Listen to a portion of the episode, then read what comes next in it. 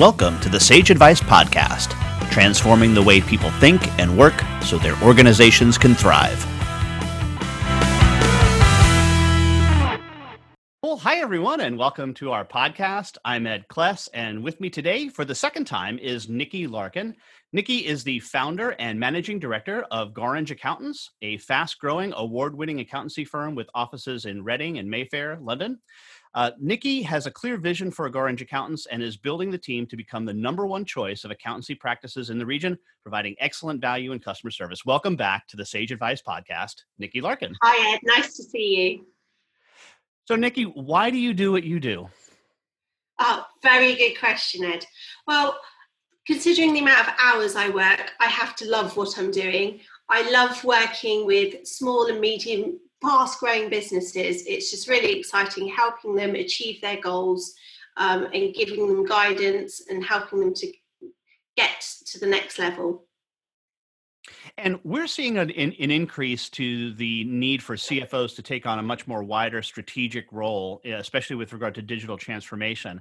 And um, just the question I have for you today is, what? How do you see the role of CFO evolving in the future? Oh, good question, Ed. Yes, uh, I think it will be increasingly wider.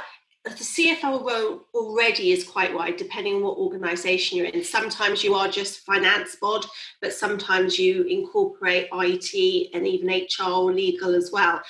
I think that there's going to be an added dimension with um, the changing world, the new normal we've got. I think we're going to be looking more at sustainability uh, corporate responsibility. So I think there's going to be a lot more elements and measurements with companies of how sustainable they are and looking at a completely different direction. It's not going to all be about the financials. And do you think those challenges have evolved in light of the COVID 19 crisis? Have they changed or have they just really sped up? Absolutely, the latter. This isn't something that is new, but it definitely has sped up because it's because everybody has had to change very quickly, they've been able to see the effect of those changes and it's given them more confidence for being able to implement some really big changes much more quicker with the work from home, the less travel, etc., and things like that. So things that they thought oh, it would be difficult to implement. They've had to implement, and now it's giving them confidence to really go and think about, well, what else can they do in the future? How can they make it even more sustainable and that work life balance and just investing in the planet as well as their company for the future? And is there anything that you think is potentially not going to stick? You know that that's that's part of this. That way, well, eh, we'll pro- we might slide back a little bit here to w- once we get past the the the this the well, I think we're still in it a little bit. The serious nature of the crisis. Yeah, I definitely there will be there will be a slight regression. You know, I don't think uh, people are going to do 100% video calls. There is still going to be a requirement for some sorts of face to face, you know, the round tables, the really intense uh, meetings where you, you need to look people in the eyes in the physical room and and make those big decisions or try and create different ideas um, and come to agreements on things. However, it's uh, those will be the exception to the rule, I think. So there will be some travel, um, definitely, but it, it won't be definitely as much. We won't, we won't. I don't think we will revert to the full um, the, the level that we used to have.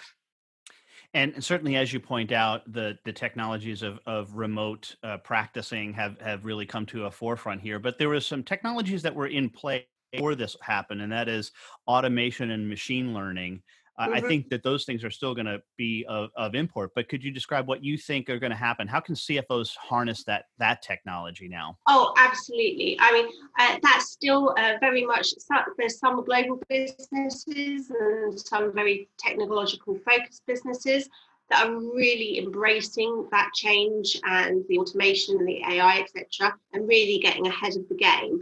Um, and the rest are still catching up uh, again, it's about that extra confidence of being able to make changes. I think will reinvigorate people to be thinking about their organisation with a blank sheet and think, well, actually, what do we actually want? What do we want people for? Where are the value added things that they could have people? Whereas what can they automate? Um, and therefore uh, allocate their resources more effectively for the real, really important things um, compared to all the processes and making things better as well, getting the customer experience slicker and better by automation. So it's not just about speed or cost, it is about the customer experience as well. And what advice might you have for aspiring CFOs, people who are looking to do this in the future? Oh, I think they need to just be a sponge. They need to learn. They need to ask questions. Uh, there are so there's so much information available now with TED talks, webinars, different exhibition, virtual exhibitions. Just go and immerse yourself find as much information and go and go and to look at those aspiring companies that are already doing really inspirational work and go and learn what they're doing and and and go and copy and improve upon what they're doing and as you know, Nicky, we have an exit question that we ask all of our guests, and that is mm-hmm. who is a hero of yours and why are they a hero? Oh, of course, Ed. Well, I'm going to be very consistent. My hero is Serena Williams.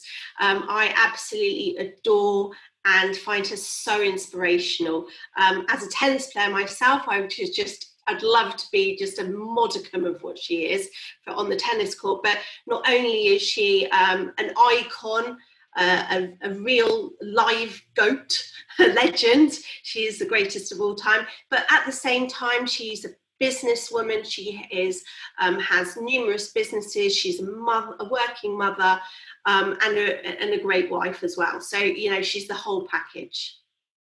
And lastly, Nicky, how can somebody contact you? Okay, well, there's lots of different ways. I'm uh, very uh, prolific on Twitter. I'm also on LinkedIn. So that's Nicky Goringe Larkin on LinkedIn. Um, I've got a Twitter handle, which I think is going to be in the links and things later on. Um, our website is goringeaccountants.co.uk and there's got emails and address, etc., that you can contact me as well. I'd be delighted to hear from anyone with their ideas as well. All right, Nicky Larkin, founder and managing director of Goringe Accountants. Thanks for being a guest on the Sage Advice podcast. Pleasure. Thank you, Ed.